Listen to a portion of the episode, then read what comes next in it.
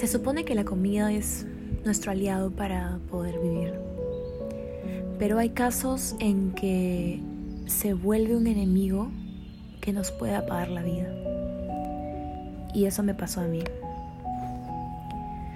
No me siento orgullosa de lo que decidí para mi cuerpo, les confieso, pero por más loco que les vaya a sonar esto, yo me siento suertuda.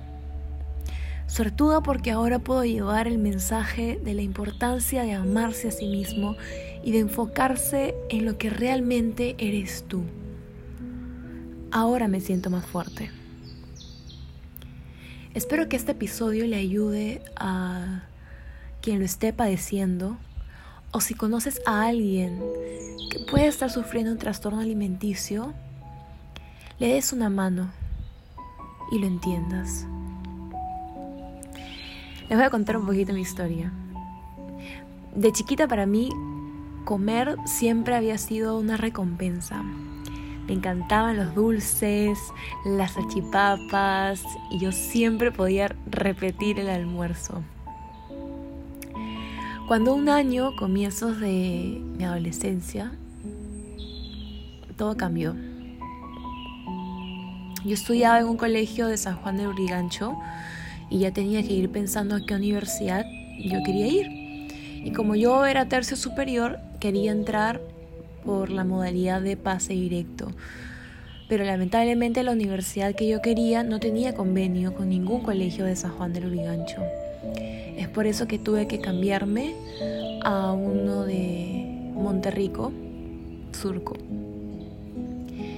y fue ahí donde todo empezó.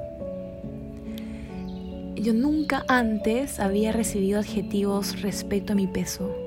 Nunca me había dado cuenta de que algo estaba mal conmigo.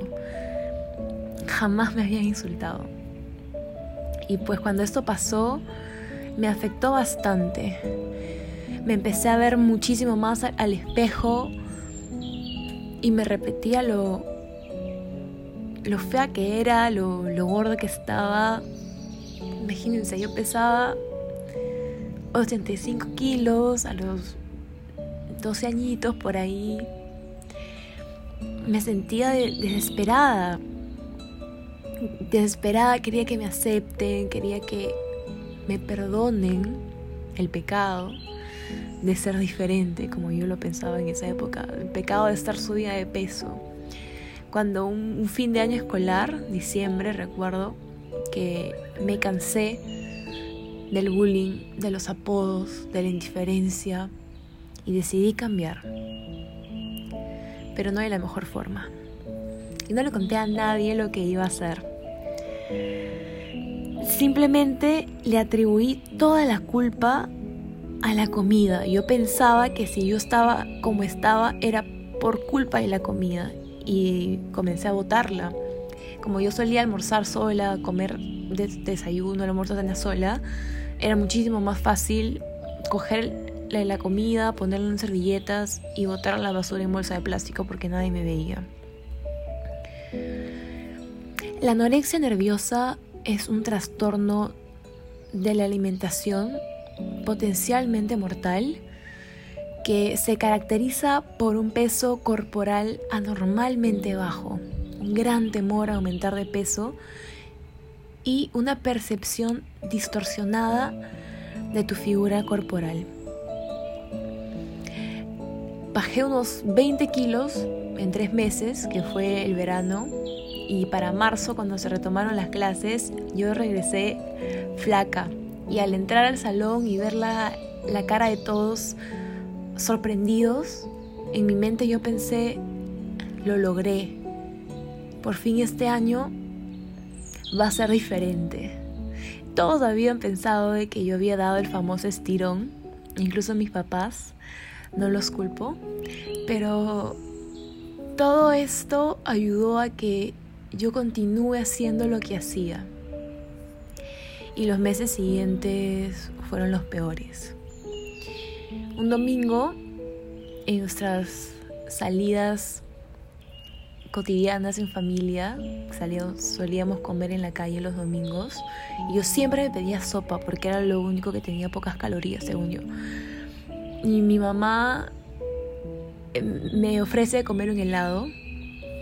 Y no saben cómo yo exploté, renegué, empecé a gritar y a llorar, que no quería ir a comer el helado. Y mi familia me vio con una cara de asustado, pero nadie me dijo nada.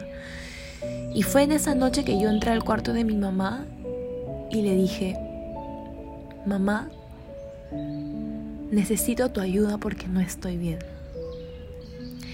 Creo que llegué a pesar unos 50 kilos por ahí. Felizmente pude comenzar a curarme estando en las primeras etapas de la anorexia nerviosa, gracias a la rápida acción y ayuda de mi familia. Pero es tal cual lo puedes leer en cualquier página web. Perdí la regla, yo sentía muchísimo frío, no podía estar parada ni 5 minutos los lunes en el colegio porque ya me dolían los riñones. Y perdón por contarles esto, que es algo fuerte, pero ya saben por qué lo hago. Y en verdad, yo no me veía delgada. Por más que yo estaba bajando de peso, nunca estaba conforme. Y es por eso que esa enfermedad no para hasta que tú decides buscar ayuda o hasta que la vida se te agota. Es por eso que eso es algo realmente serio. Y en verdad vale la pena hacerte todo este daño por el que dirán. Yo ni siquiera estaba feliz. Ahí fue donde empecé a curarme con una nutricionista maravillosa que me tuvo muchísima paciencia, porque no se imaginan que siempre era un camino de subidas y bajadas. Me recuperaba, volvía a recaer, me recuperaba, volvía a recaer. Cuando yo recuperaba mi peso, en verdad yo me veía que me estaba volviendo a engordar y volvía a mis patrones antiguos de dejar de comer y perdía el peso. Y yo, para que la nutricionista no se dé cuenta de esto, me ponía piedras en el pantalón, en el bra, donde sea, para que mi peso en la balanza se mantenga igual. Pero obviamente la doctora se dio cuenta, hasta que un día me hizo una terapia de shock, porque ella trabajaba en un hospital con personas anoréxicas que lamentablemente ya están en las últimas fases. Y le pidió a una de sus pacientes que me haga un video en donde ella me pedía que yo no acabe en su misma situación. Y fue súper duro, imagínense, 12 años ver un video así, fue súper duro, pero fue el detonante para comenzar a buscar mi equilibrio, para comenzar a buscar quién es Alicia Cedrón.